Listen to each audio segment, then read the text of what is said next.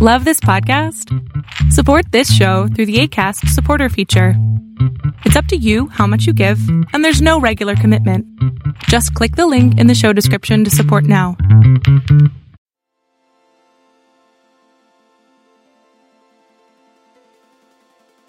Yeah, Burn Residue is the story of Willie Boyd. He is a mild mannered gas station attendant with third degree burns all over his body. One night, a car pulls in, driven by one of the men who lit him on fire. Wow. Yeah. yeah. In the back is a tied up woman, and he makes the decision as the car pulls away. You know, does he go after a little bit of revenge and maybe become a hero in the process? And things don't go the way he's expecting. So uh, the story all starts with him already having the uh, third degree burns and everything. Correct, correct. So the it's a three issue story that we're we have up on Kickstarter. You know, I think it's important when you do something like this that you have something like completed and finished for the audience. You know, I wasn't going to just put out an issue one and then do an issue two and an issue three and hope that you know people get a complete story. So I really wanted them to you know, if you back, you're going to get all three issues. You can get them single monthly version or a, a, graphic novel version that Jacob Phillips is doing a cover for. So that's pretty cool. But yeah, that's uh, something that stood out to me because um, I can tell you the Kickstarter like companies and projects that I always return to. You know, whenever it pops up in my email, like so and so launched a new campaign. The ones I go back to are the ones that deliver the fastest. To be honest. Yeah. And I think it's because there's a thing with Kickstarter because of the delay time. Actually, the box that my computer's sitting on right now is a game that I backed, and like eight, nine, ten months later, it showed up in my mailbox, and I was like, "Oh yeah, I completely forgot about this," you know. So uh, yeah, I mean, I think that's really cool that you already have something to deliver on, you know, when the yeah. campaign finishes, because that that helps keep it fresh in people's memory. You know, I think that's that's you know everybody has a Kickstarter project out there. It's kind of crazy, you know. There's oh, like dozens and dozens. I'm fighting for attention, but mm-hmm. you know, I I've backed a lot. I've backed you know 20 plus projects, and I think I've gotten one of them so far. And you know that annoys me because I think that you know you should be putting your money where your mouth is and have something almost ready to go before a campaign is ended you know, we started this campaign with issue one completely done. Issue two is being like inked and colored now, and by the time the campaign is over, issue three is going to be in its final stages of being done. So, like, that's oh, important wow. to me. So, I, you know, if you're a, if you go with the single issue version, we're going to release in January, issue one. And I just wanted to make a clean year start to it. Mm-hmm. So the camp the campaign ends in the end of November you know, you have the December peacefulness, but once January hits, you're going to get that first issue. And then I figure for the people that want the graphic novel, they'll get that in April once everything's all wrapped up. Yeah. Yeah. Yeah, yeah, that's fair. Because, um, yeah, I do think, especially like when you talk about like comic book Kickstarters, like, worst case scenario, you should have something ready to go to the printer, you know?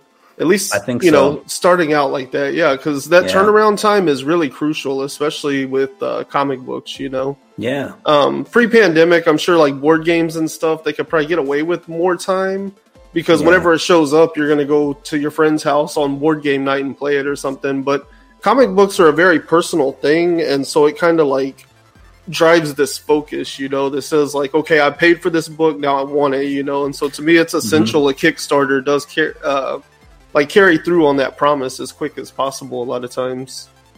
Yeah, that's like another area where I wanted to make sure people knew that we had something finished to begin with. Like I sent it out to a lot of comic review sites to let them review the first issue.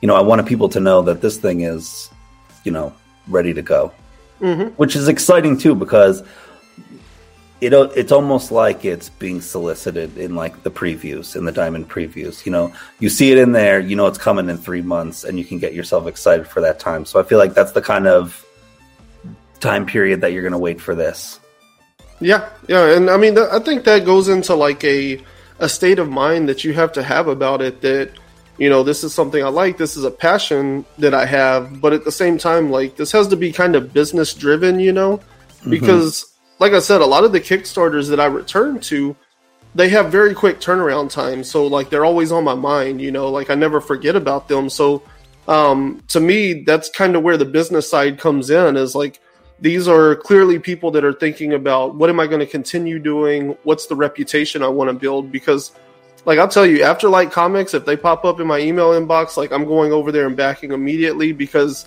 like the week that they're uh, after the funds go through and everything, you know, like boom, it's in my inbox. Yeah. You know, like uh, less than a week later usually. So that's important. Like you have to have that kind of business focus in order to even be able to do Kickstarter truly successfully. You know, nobody wants to be waiting around forever for something that doesn't show up. Yeah, exactly. I mean, I, I, I think I started this whole thing with probably a couple dozen Twitter followers. So I'm like going in it with like, li- you know, I I did a sci-fi book, a sci-fi anthology book at the end of the summer called Tales from the Dead Astronaut, and I just did that straight. I paid for everything. I got a print run done and put that out, and it was tough because people, you know, I was just driving people to my website. You know, Kickstarter gave me a little bit of um, uh, more of a platform. So it's been, you know, I took the core audience that had already bought Tales from the Dead Astronaut and then kind of built from there to get my first round of backers, which is fun, but it's almost more fun now trying to like draw people to it because, you know, they come to a campaign and they can see, you know, you see, I have the first, I think, four or five pages on there. I have a pretty detailed description of like a lot of things going down. You know, we, um, I've also been lucky to get a couple creators on board to like help out with the project. Like I have David Lapham of Stray Bullets. He did a original art piece of the main character that we just like put out the other day. So like every backer will get a chance to like win it in a raffle at the end. You know, I thought Oh, I could give it. yeah. I could make it like a high priced backer item, or I could give everybody the option to get it. So Mm-hmm. I went that way. I thought it was more fun and interactive that way. Yeah, yeah. I always see these uh, Kickstarters. They'll have like for five hundred dollars or twelve hundred dollars. You know, you get this thing, and I'm like, Yeah. You know, this project looks really cool. If I just had twelve hundred dollars laying around, I might would go for it. But at the end of the day, how many eyeballs that are looking at these projects are seeing twelve hundred dollars and buying in? You know, Exactly. I think it's more fun. And this is something I've actually talked about a lot. What I really like about Kickstarter is it builds this community because mm-hmm. once you hit that funding goal, like no longer is it really about me, you know, like all of a sudden I'm on social media like promoting other people's projects because if other people back, it unlocks these stretch goals and a lot of times I qualify for those for already being a backer. So Yeah. it builds the sense of community because now we're all competing for the same prize you know like we can all get these things if we all work together you know and i feel like a lot of platforms kind of miss that you know Yeah, you know, I find that pretty cool too because there's a couple different campaigns that are going on that I supported. And then, you know, I see them coming down to their end of days and I'm retweeting it constantly and letting people know because, you know, I think that's the right thing to do. I think comics is a really it's a very interesting like brotherhood almost of mm-hmm. creators where everybody is rooting for each other to succeed in a lot of Yeah. ways. And you know everybody understands the struggle of getting to their funding goal to make their project happen. So there is a lot of you know i'm just uh, you're not asking me to retweet this. I'm just doing it because this looks cool and i know you're coming down to the wire and let's get this out there. And that's fun too you know? It's i i would say we've been live for like a week now. It's a week today. We've gotten to about 46% of our goal which is you know pretty good. And in that time i found way more projects that i'm just as excited about my own which is cool. Yeah.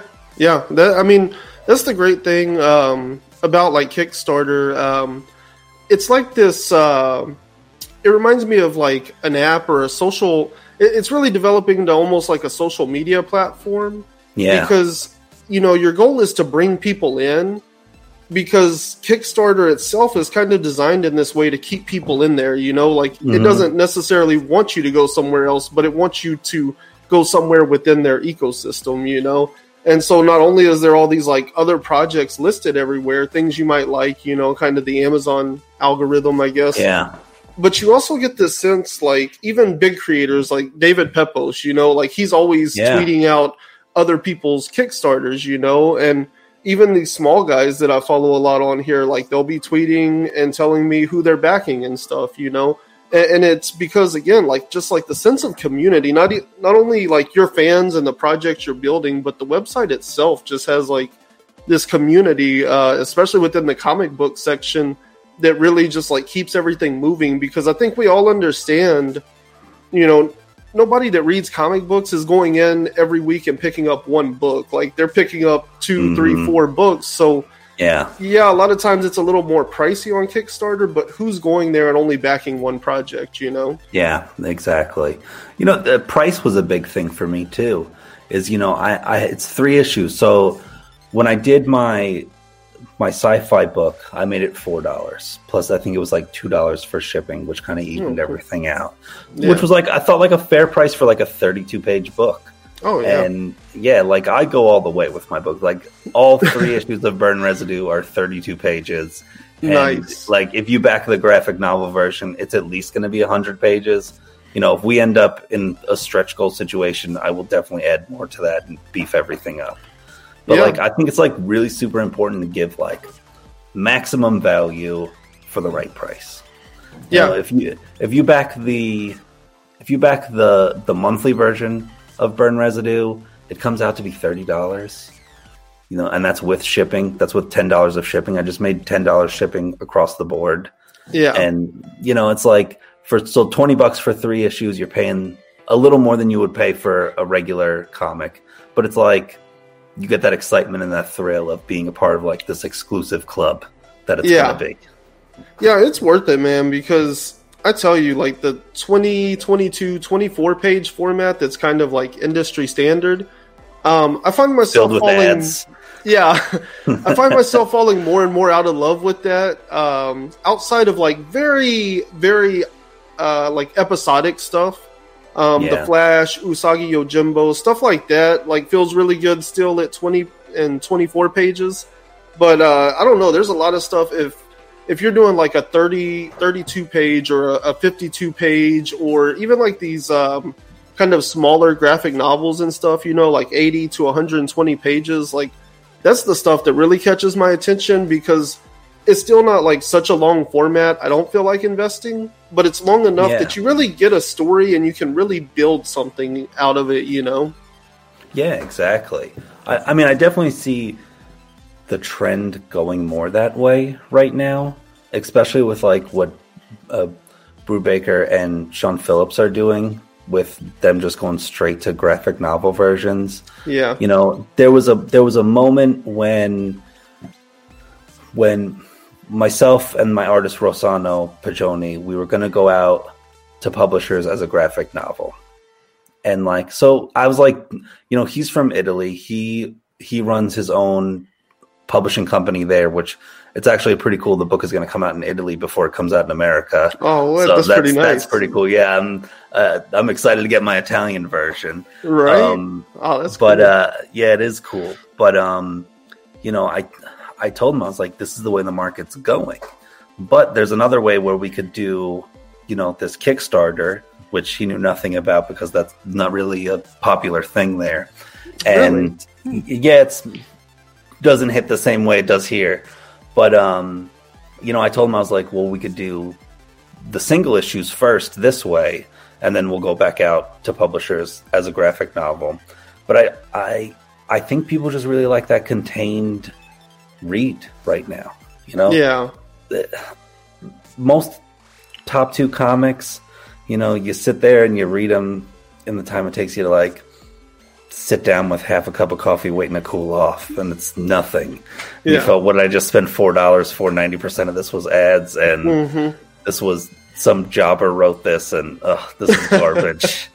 Yeah. You know No, So- yeah, I agree. Like, it's just really hard to develop a story that you can get invested in in just like twenty pages. Like, yeah you know, once you once you put all the ads and everything in there, it's like eighteen to twenty printed pages of comic, and it's like, how do you build a story? You get like what, maybe four pages Nothing. for Act One, and you got like two pages to wrap it up at the end, and everything in the middle has to be developed. You know. it just doesn't work. When when I finished the first issue of Burn Residue and then like got all the pages back and did my own lettering for it and sat there and read, it, I was like, you couldn't cut a single page of this. I don't know how you could do it in ten pages less. yeah. Like this is you know this is a full thing that's just like boom like a rocket, mm-hmm. and you know I I don't know how these guys do it. They do it because yeah. they get a nice quick paycheck and the editor tells them what to do for the issue. Yeah, and you would think increasing, like at the scale that they're working at, a lot of these publishers, you would think increasing the page count would actually uh, probably, I would imagine that that kind of nullifies the effects on the uh, actual cost of printing, you know. But yeah, I know. Then they turn around, they can charge like six dollars, and people will pay it because it's a thirty-two page book. But honestly, I imagine because of the scale they're printing at, by the time you add another ten pages, the it probably wouldn't. Yeah. Per page decrease at that rate would probably cancel that out. You know, it probably costs mm-hmm. them the same five dollars either way, but now they're charging us six. Yeah, exactly. You know, but I think that's why like the smaller publishers, even including Image, have had a big renaissance recently. You know, uh, you look at Image, you look at mm-hmm. Vault Comics, you look at Boom. You know, they're all putting out, you know, Aftershock. They're all putting out like stellar work mm-hmm. that is getting just as much attention as the newest issue of X Men. Yeah, I, well, I can actually tell you the first time I don't know if it's the first time I ever read a 32 page book, but uh, definitely the first one that I noticed and caught my attention was 2019 last year, whenever um, Sean Lewis did, uh, and what's his name? Hayden Sherman did uh, Thumbs. And okay. each of those books, I think the first one was bigger, maybe like 52 pages, but the other okay. four issues were all like 32 pages. They charged an extra dollar on it, so I was paying like $5 or $6 for each one. But the expanded page count it just blew my mind how much story and how much payoff there was in every issue. And that was something i kept coming back to like but there's more pages. Like all yeah. these 20 page books i don't feel like i get invested and then it's over. And then mm-hmm. i'm reading 10 more pages and like it just hooks me so much better. And i think since then i've really been paying attention to like oversized format and like graphic novels and stuff like that because it's just a better way to tell a story yeah, I mean, our three issues is going to be the total amount of like a five issue run. You know, it, it's yeah. like, but like I think that's so important. You know, I I've been making the great comparison with uh, James T- Tynion, the guy that writes Batman right now. Uh, yeah, I've been corrected to Tynan at this point. Okay, okay. I so like his got, Tiny Onion uh, publishing. That's what throws though. you off, right? Yeah. uh-huh. So he's he's got Batman on one hand and he's got Department of Truth on the other. And there's just a a great expanse in quality between the 2 mm-hmm. You know, I, re- I read the whole like Joker War thing. It was like six issues or whatever, and I was like, "What the heck was that?" That was nothing in the end. But yeah. then I read one issue of like Department of Truth one and two, and they're solid, dense, great pieces of writing and art. Yeah, Oh my uh, god, the art it just shows you like yeah, it just shows you like the great difference between letting a creator do what they need to do and then telling a creator what they want. You know what you want as yeah. an editor. Well, I mean, uh, the best ongoing series that I can think of at the moment is definitely uh, something is killing the children uh, also by yeah. Tiny Onion. So yeah, I haven't, I haven't caught up to that one yet, but I know that's what I've heard great things about. Oh that. my god, it's so good, especially if you yeah. like the horror vibes and stuff. Like, it, it's not a horror; it's it's horror in the same way that like Stranger Things is. Like, okay. it's not really horror, but I guess if you were a kid in the '80s, that's kind of what horror was. Yeah. Um, you know, but it's just got like this eerie vibe and these like well developed uh, child characters and stuff. Like it's really good stuff, yeah. and uh, that to me that's the best ongoing. Every time it feels like the next issue might drop a little bit in quality or something, like it just delivers twice as much, you know. So that's my favorite ongoing, and uh, I know what you mean though, because like Department of Truth and um, you know something that's killing the children, like these are books that he's clearly passionately writing, yeah. and there, there's an element of passion to Batman, like. A Batman fan writing Batman is going to have some passion yeah, to gonna bring it there, yeah. Yeah, but you can just clearly tell that there's like some constraints and some rails there that editorial like keeps mm-hmm. on him with that writing, you know.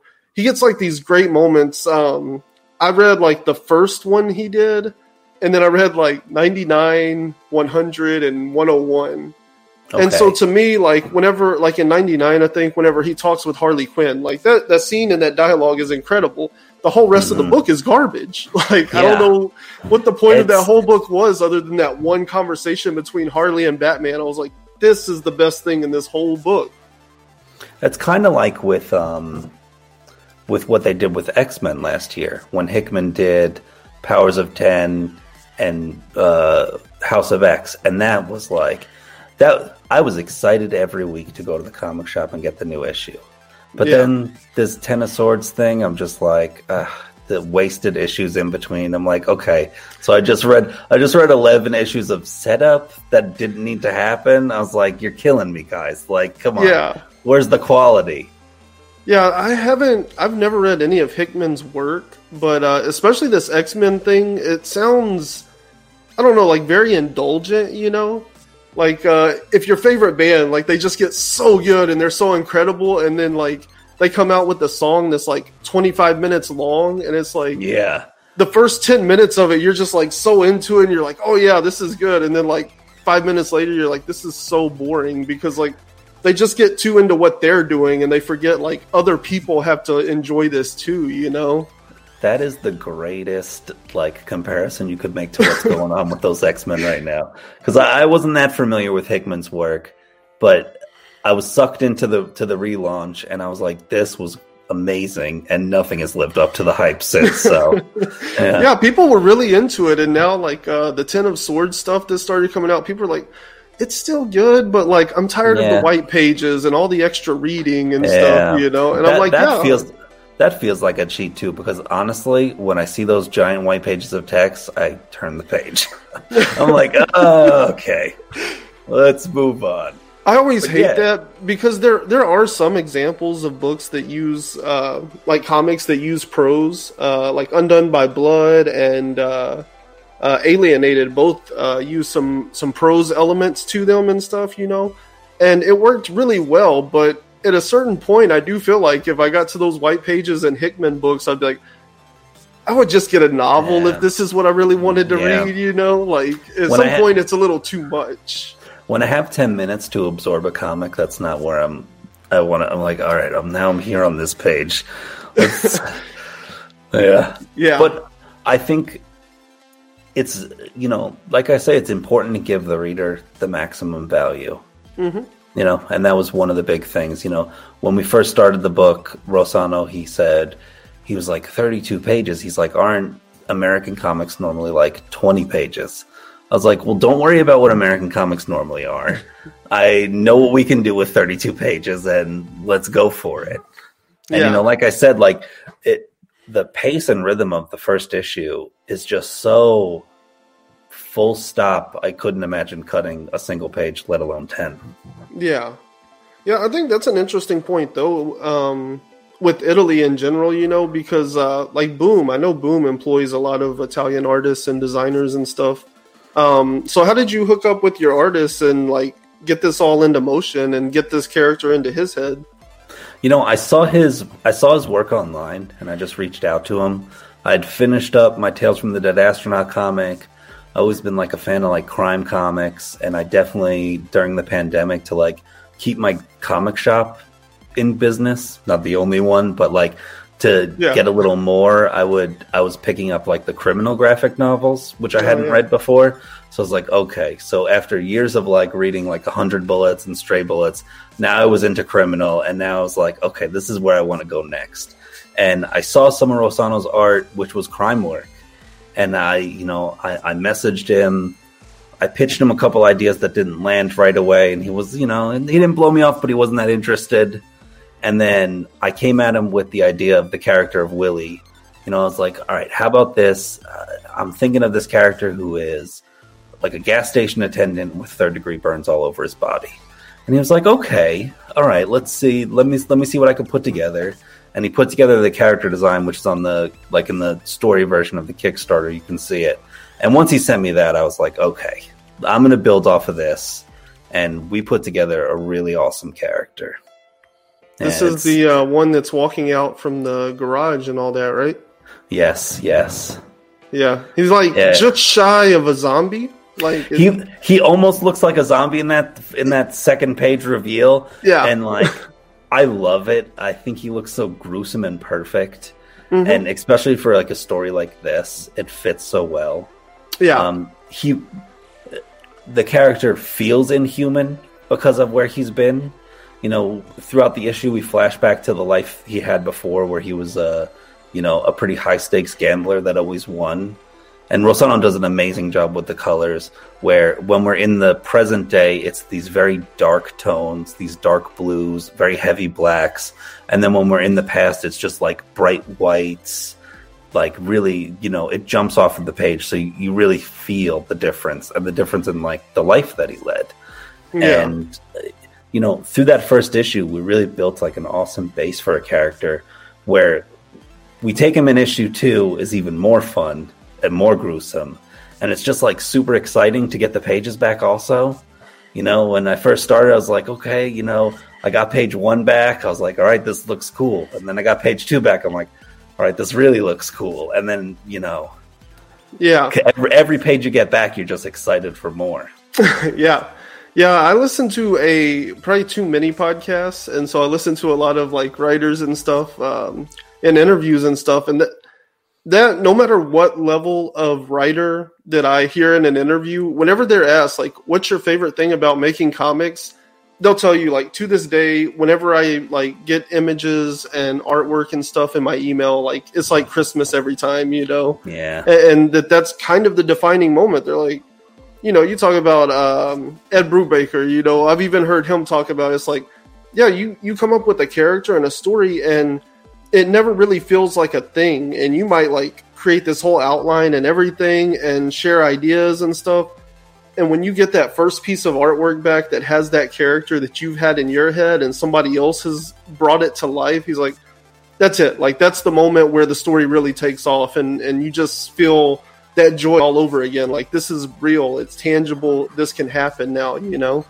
Yeah, you know, uh, it's.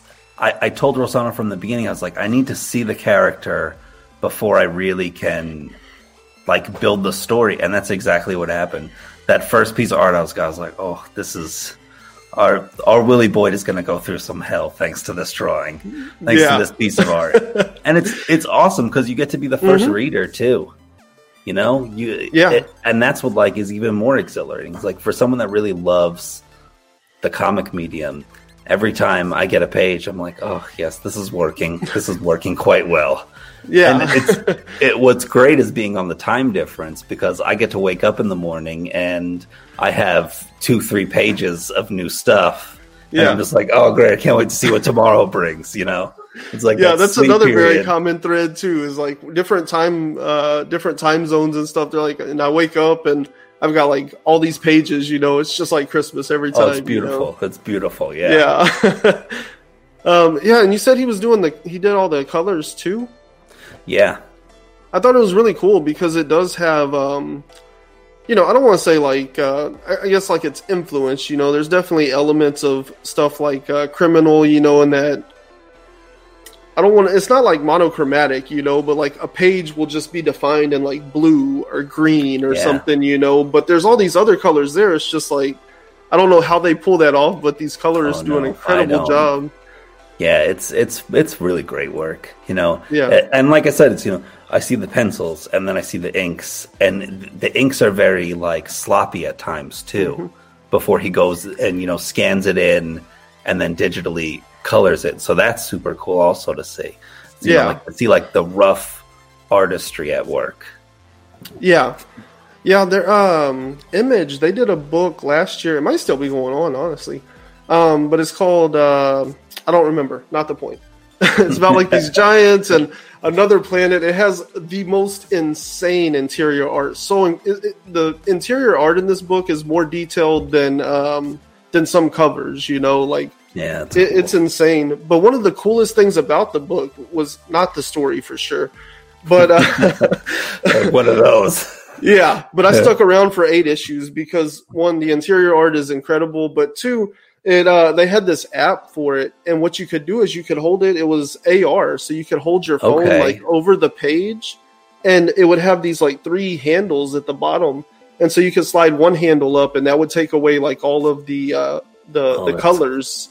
And so you that's would see the inked version of the page, and then you slide the next handle up, and it takes the ink, and you see the pencils, you know. Wow. And you could even like blend those. You can move them like halfway and stuff, and really see how the the process breaks down. It was really cool stuff.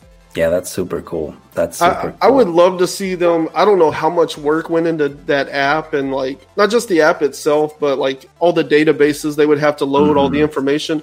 I don't know what all that took, but I wish they would do that with more books because it was pretty incredible Yeah, to cool. happen. Yeah, That's really cool. That is that is really cool. That's a nice like insight into the work process. Yeah. Um, the other thing I really wanted to ask you about though is, um, I guess that falls under lettering, but like the sound effects on this page, is that all the artist as well? Yeah, yeah, he did all the sound effects, just like drew them right on, they're all Yeah, like they they had that like rough feel to it. I was gonna say they remind me almost of like comic strip uh, lettering Yeah. or something, you know, Yeah. but like in big bold uh, words, you know, and they they're also unique. Like, did you define those words, or did he pick what he thought it would sound like? I didn't put one sound effect in. Wow. And he just, you know, it's it's that level of like trust that you got to give an artist, which Mm-hmm. as a writer is, at first was like hard to figure out how to do. And once I figured out how to do it, it was it became even more rewarding. Yeah, It's just like because this guy knows what he's doing, you know. Mhm. Othon, he knows the art of the page. He knows what we're trying to do, and you just gotta let him do his thing, and Yeah. you come back with some awesome pages. Yeah, uh, and I think it's in the letters page in like Firepower number two. Um, Robert Kirkman and Chris Samnee are like going back and forth, you know, and that's something that comes up is the sound effects and stuff. And apparently, Chris Samnee tends to draw those in on his own uh, Okay. because one, he doesn't like kind of the digital look that you get from the letterer doing it Yeah, but he also likes to incorporate it into the artwork and you know going back and looking through the pages i'm like oh yeah the way that he like works it into the artwork and he gets these unique sound effects and stuff you know things that really just like in a way describe it but also like let you know what it's supposed to sound like you know and i think it's always incredible because you think of the artist like visually like he's going to draw a picture that represents these words but to give them the opportunity to work with words as well, but in a whole different way than a writer even does. You know, I think it's a really neat experience, and it changes the way sound effects are delivered. Oh yeah, it's, it's super cool. The first time I saw it, I was like, "All right, just keep going, keep going." He's like, "Do you have any notes?" I'm like, "Continue." yeah, like what am I supposed to say? Just Yeah, don't no, stop. I'm good. Yeah, no. and what's great is he he would send me. I did the lettering on this version myself, which was fun. So like as I would get a page in, I would I would do the lettering. So it was such a such an exciting like journey of putting the whole thing together. By like the time I got that last page, I was doing those last final touches, and I was like, oh my god, I could sit down. I like got it on my iPad to just like simulate it being like a finished page, and just went through it all. I was like, all right, we are we are golden right here. Let's let's let people know about this. right? That's Mhm. awesome. How do you? um I don't know how much work you've done before, but how do you see yourself? Are you more of a process junkie, where like you're really more into like doing things as they're going, or are you more of a like a completionist? Like you like to look back and say, "I did that."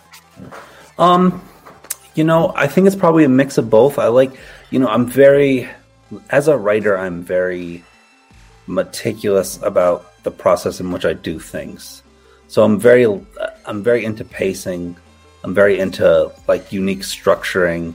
You know, when I do a screenplay, I don't do a three act screenplay. I do like a five act screenplay. I, I'm very much into like math breakdowns, which is fun with comics because you know I go you know, Alan Moore taught me go write 1 to 32 on a page and say what each page is and define where your page turns are and like just feel out a rhythm and pace that is proper for that comic book sitting.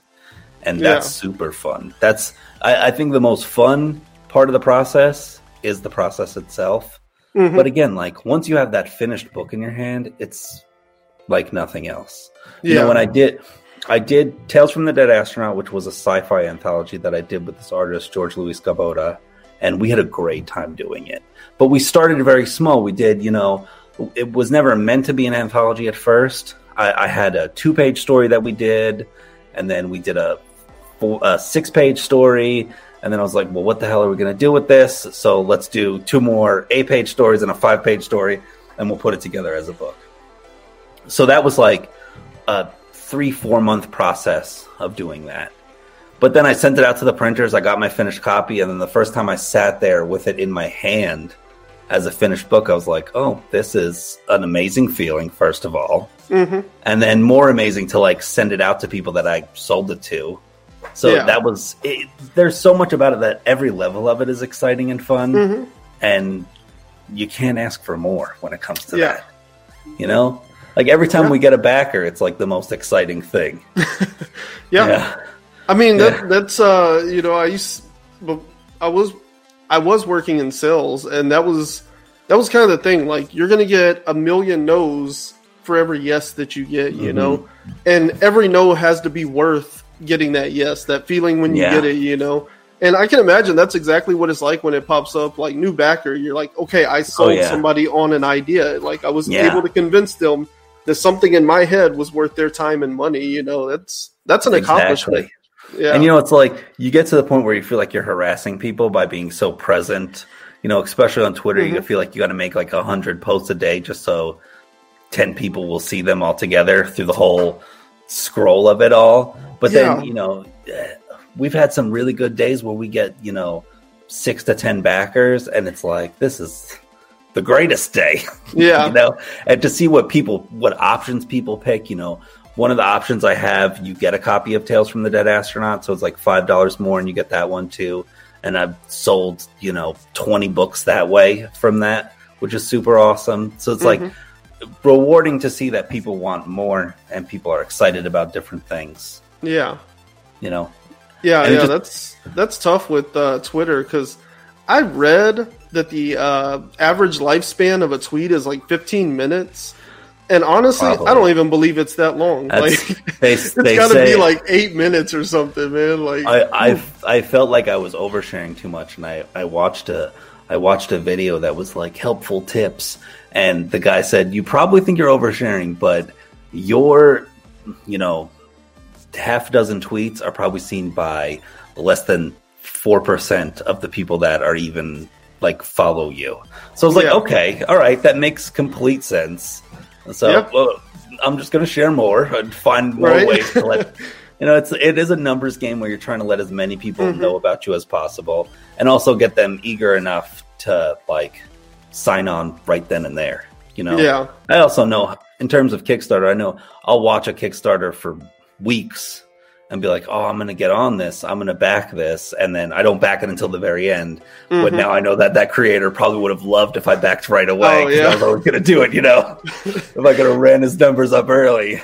Yeah, that, I mean, that's a huge thing is um, typically whenever you launch, you get like a big influx and then mm-hmm. you get all your like remind me people and so yeah. there's like this long lull, and then right at the end, they're all getting those like, "Hey, you got two days, yeah. you got three, and they exactly. they're jumping in and backing in, and it's like that big middle part. That's where everybody gets discouraged because no, it's just like it dries up. Yeah, it's it's tough. It's tough. I feel like once you know we we had a strong week, but also I know with Kickstarter, you got to have like things that keep people interested and keep it fresh. You know, mm-hmm. we had we had the David Lapham sketch done yesterday, the original art, so that I, mean, I got a huge boost off of that when people finally got to see that. And yeah. then you know, sometime later next week we'll have the cover from Jacob, which will be really exciting too. So I'm sure we'll get a big boost from that. And I think there's a lot of people that haven't backed the graphic novel version that are gonna want to do yeah. that because I know he's going to come up with some killer for us. And that's uh, Jacob Phillips that's on uh, that Texas Blood, right? Yeah, yeah, wow. yeah. That yeah, book is so good, so good. Yeah, I know. I I became uh, friendly with Chris, and you know he had he had read the first issue. He gave me some tips on some things. You know, he gave me some suggestions when I originally was going to send it out as like a three issue mini to image and he gave me some tips. So he's like a fervent fan of ours. I just did an interview with him for backers only on the Oh, Kickstarter nice. to make it fun. He, you know, he gave some awesome answers to my questions. Yeah. But then I saw Jacob said that he was opening up commissions, and I was like, oh, well, do you want to do a cover for us?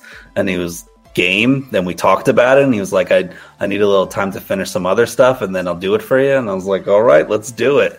This is awesome. You know, it's just more fun. Oh, fun. that's stuff. great. Yeah, Yeah. yeah, yeah. I've seen an interview with Chris, and it just blew me away the way he like thinks about uh like storytelling. You know, it's like Yeah. he just sees like this whole. I don't know. He, like he has this weird way of taking like disparate elements and like somehow putting them together. You know, like he, he's the guy that's gonna come up with like some new genre of music or something because like he just sees he can see two things that are unrelated and bring them together. You know. Yeah. Look back at like that Texas Blood, that first issue is so different, but it completely lays all the groundwork for everything Yeah. that's happened from there, you know? that that was my first question for him in the interview. I was just like, you know, I was like, okay, you, uh, I get why you did it, but tell me why did you do it this way? Because it's the perfect way to start a book. Yeah. You know, I, I actually I I joked because when I first saw the book, I thought it was a horror book based on one of the covers. I was like, I don't know, and then I Probably was the like, first one with the zombie, the glowing zombie yeah, guy. I think that's what it was. I think Yeah, I I saw thought that the one same first. thing. So I was like, uh, and then I picked it. I I ended up picking up issue two first because I saw it in the shop. I was like, all right, I'm gonna let's try this one. It was like a slower week, and I was like, oh, this is great. And then I went back and I read the first one on on the Image website because they have the number ones there. Yeah. And then I'm like, uh, I'm all on board for this one. You know. Mm-hmm. Yeah, yeah. Uh, I was uh I was engaging with him on Twitter, you know, and he was talking about uh you know, I forget what he said, but I was like, I, I don't understand why so many people fell off from the first issue because I know a lot of people that read the first one liked it, and then the second one they were out because they were like, it's not even the same thing. I'm like, dude, like I don't understand why they gave up, and he's like, yeah, I really wanted to do that because I felt like it, it set the tone, and I was It like, did. yeah, I was like, it totally Yeah. did. Like, it sets the tone. I was like, but as somebody who's like from Texas, and my dad is obsessed with like that that area specifically that that story Okay. is set in. So, like as a kid, we used to go on vacations out there to Marfa and all that stuff, like every year, you know. And so for me, the first one did two things. It, it set the tone for the story, but the more important thing it did was like gave you this sense of like lay and lay of the land, you know, and distance and stuff because out there communities are so much different because they're so they're so spread out you know? And you're in the situation where like if you're in new jersey or ohio or something like your neighbor's like six inches over if they don't share a wall with you anyway you know? And you go out to west texas and it's like you might not even be able to see your nearest neighbor you know? And so a lot of the stuff that they get into in that book i'm like yeah that totally makes sense. Like i get it because we're at the diner here and i can see like the house is 10 miles outside of town nobody can see or hear what's going on out there you know Yeah. i thought it was really important that first issue kind of drove us around the town and showed us like how sprawling everything is and what how it's kind of laid out you know Yeah, it's great, great Yeah. stuff. Yeah, I really enjoy that one. It's like one of my favorite finds that I had, and then to just like build a relationship with those two guys was super cool too. You know, especially Yeah. Oh especially being in that same kind of like genre adjacent. You know, it's Mm-hmm. Yeah. fun. It's fun. Yeah, yeah. I mean, I don't know anything else he's done, but uh, that Texas Blood is definitely like right on the fringe. That that like nice fringe zone of like popular, like I don't know, popular, but like far out. You know, Yeah, like it kind of hits this perfect area that meshes the two so well. You know. Yeah, yeah, that's great stuff. Yeah. And to get uh, Jacob to do the uh, the cover, man, that's incredible. Because Yeah, I'm super excited for that. And you know, it Yeah. like it, it makes me feel even better about the project because I don't, you know, some people will say like yes to help out with things. I'm like, well, don't say yes until you've read the first issue and know everything that you've signed up for. But then they do, and they're all game. So I'm like, all right, we're going in the right direction. Yeah, yeah, I'm the same way. Like I, I want there to be like some kind of like attachment to it. You know, like yeah, I think really cool covers. Sure, I'll, I'll pick up a book that has a really cool cover, but to me, the value is in those pages. You know, what's the story? Yeah. What what happens inside? You know, but um, you know, to me, that's another level of value. Like if you get three books here and they tell a great story, but then there's also this graphic novel version. I'd like to have that too, especially if there's like unique artwork on it on the cover, you know, especially somebody that's I guess he's an up and comer. I mean, I guess so. He's killing like, it. Like he's really good. Yeah, I, I hate yeah. to call him an up and comer because I don't feel like he's like, you know, up and coming. Know, like he's I here, know. you know. Yeah. but uh, I don't think he's quite like broke through into the mainstream quite yet either.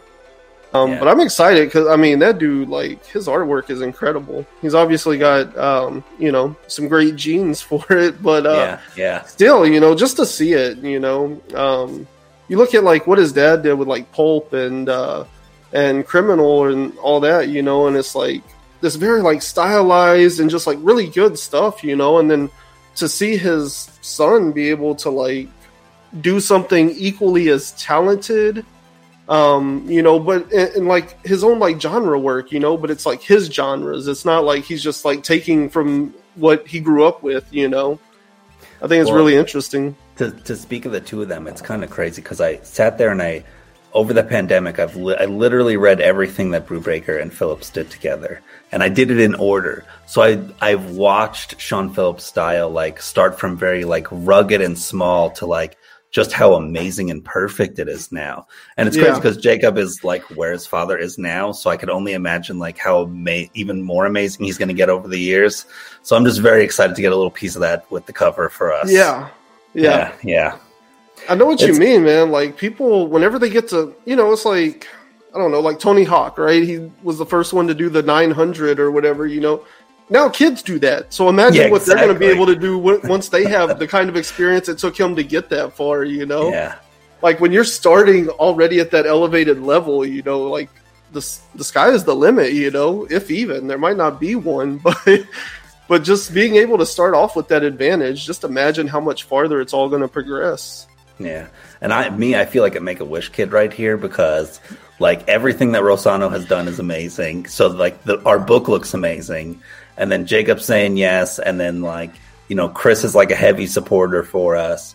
And then David Lapham has become a big supporter for us. You know, he I have the image on you know, you could see it on my Twitter or on my Instagram or on the Kickstarter page. But the image that he did of Willie just he nailed the whole story in one image. It's like when I when he first sent me the sketch, he's like, "How about this?" I was like, uh, "Yes, yes, this is awesome." Is this the one with the uh, Ace of Spades? Yeah, the black and white one. Oh yeah, yeah. Yeah, where he's it? Uh, it's just killer. I was. Just, I was going to ask um, you about that earlier. yeah, that's that's the that's and you know I feel uh, I feel terrible because I'm going to get to raffle that one off and I'm not going to get to keep it in my office. you know, I'm going to have to have him do a second one for me. right? Yeah. like uh, gotta take a picture of it, you know. yeah, yeah, it's awesome. You know, I'm gonna put that in. You know, probably I'll get like um like a card size or a book plate version for all the backers so that they can get a piece of that image too. You know, with with the issues. yeah, So it's it's it's super awesome to see that stuff, and you know Yeah. to see you know that little vision you had in your head that started with a gas station attendant with third degree burns and how he's evolved. Yeah, yeah, that's what I was gonna say. Like, just I mean, that's something that came out of your head and has passed through like several artists. Yeah, and yeah. It just like it, it's awesome in every way, you know, for a different reason. Yeah, and that's what makes me even more excited to see what J- Jacob pulls off for a cover because I know he'll take all the elements from all three issues and put together something that speaks to the whole thing. Yeah, yeah, Yeah, yeah. That's gonna be pretty awesome. Yeah, pretty awesome. yeah. Um, and I wanted to ask you about. uh I mean, you've talked a little bit about it, but Tales from uh Tales from the Dead Astronaut. This was an anthology you did. Yeah, this was a sci-fi anthology we did. Um, we started off as just like a self-published book. You know, it it kind of started, you know, January of last year. I met I met George and we started doing little pieces together, and now we've we're gonna do more, and I'll be able to like say more about it eventually. But you know, we got some attention from some small publishers, and they want to do more, so that's even more exciting. So it's like, all right, nice. back to the grindstone, like everything happening at once in the yeah. same month. It was like the second I hit launch for the Kickstarter, I was like, oh, but then now you need to be preparing two more issues of this, and this is right. great. so it's like just snowballing.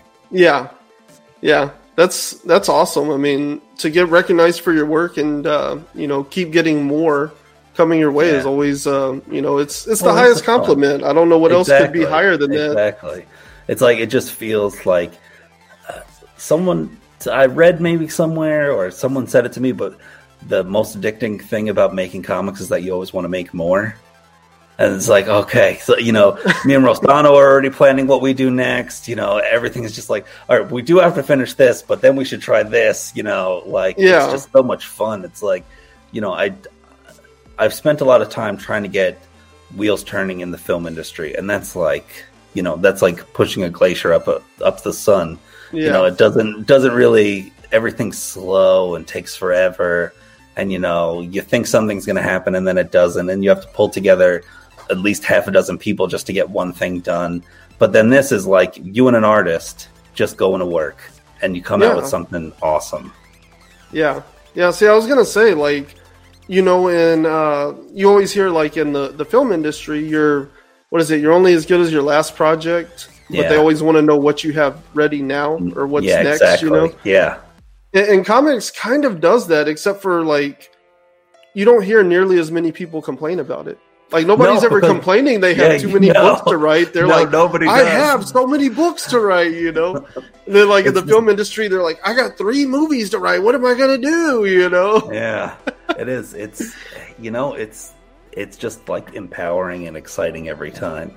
Yeah. You know, every time I'm like, all right, now back to work, and oh, Rossano, what if we do this? And you know, I know I know one thing. If we if we make it, if we make it into stretch goals, we're gonna do a like a, a one shot that we'll put put out for people. Obviously, we have a ways to go before we get to there, but you know, yeah. it's like it's just exciting to just keep going forward and doing more.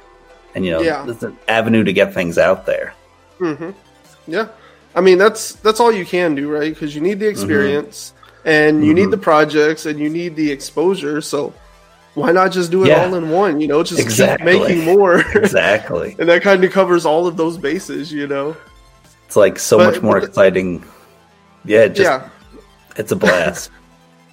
yeah, that's. I mean, that's how you know you're doing the right thing, though, and that you're like truly following a passion, and not just like you know, grinding away at everything because you're excited to do it no matter how much is coming your way, you know?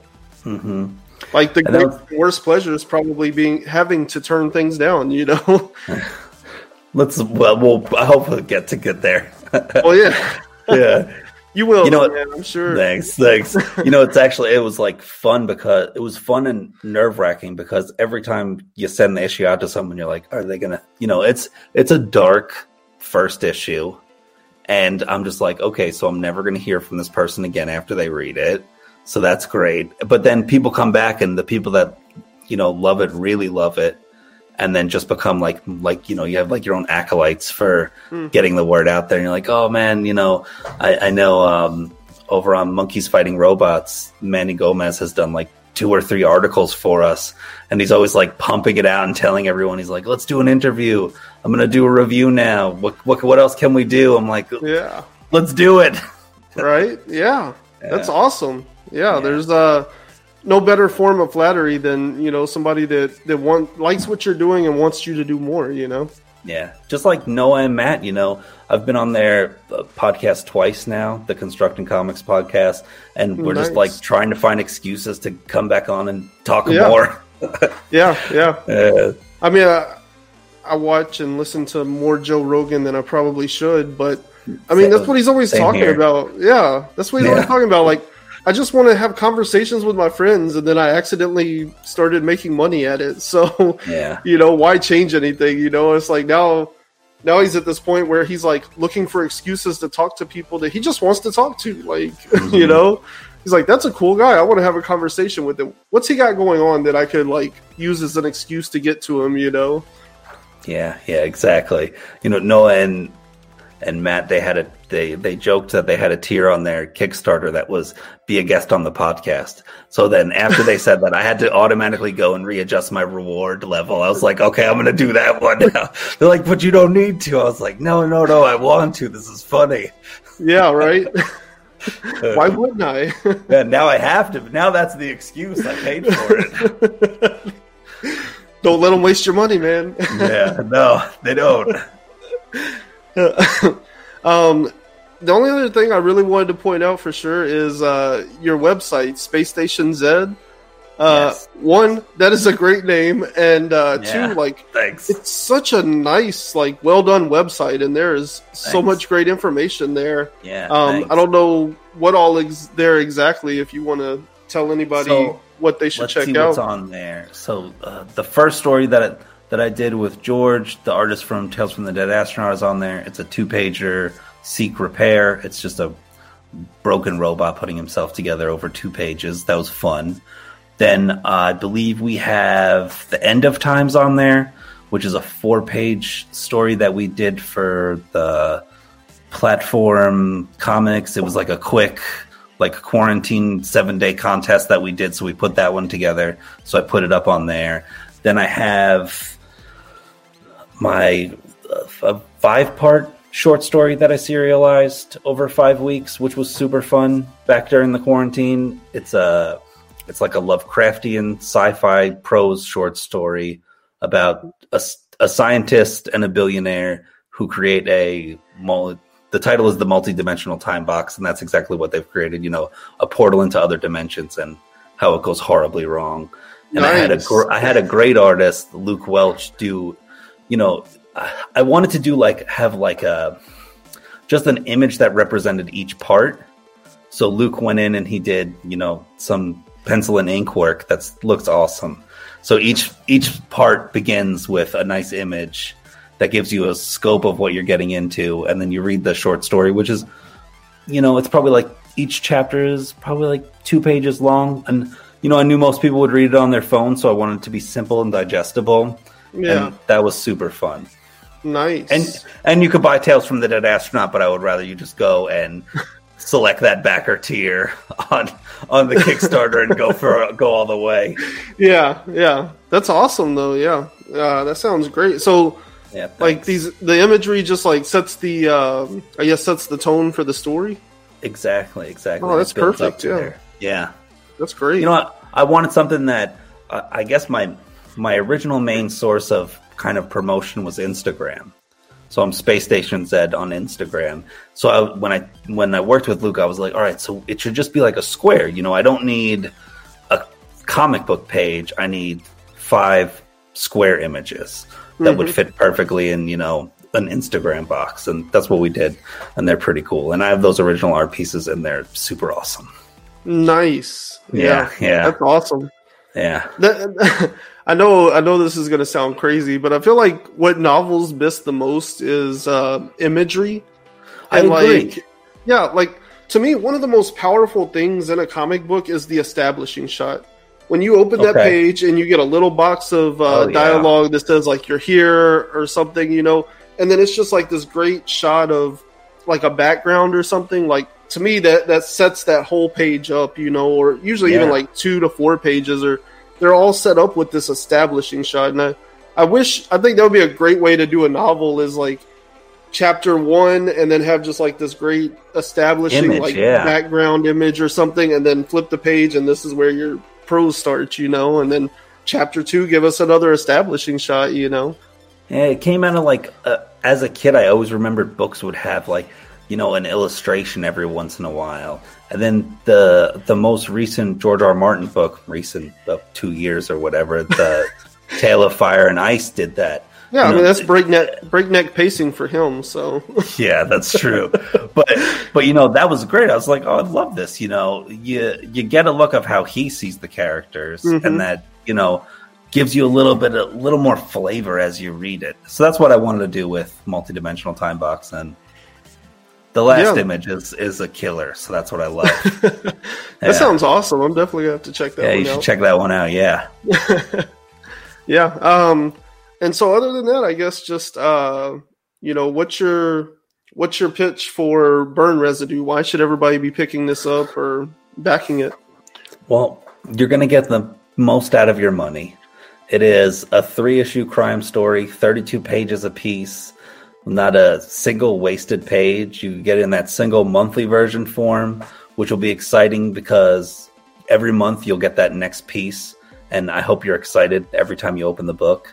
You know, you're going to be horrified at times. You're going to be, you know, just sucked in by the art most of the time. And you're going to have an exciting ride ahead of you. And if you pick that graphic novel version, you're going to get a loaded, beautiful book that really packs a punch. You know, it's it's going to be a journey, and I don't, uh, you know, I think everybody that signs up to this Kickstarter is going to be part of an exclusive club of the first people to see this book because we're going to go, we're going to set the world on fire when we go out to publishers in the end.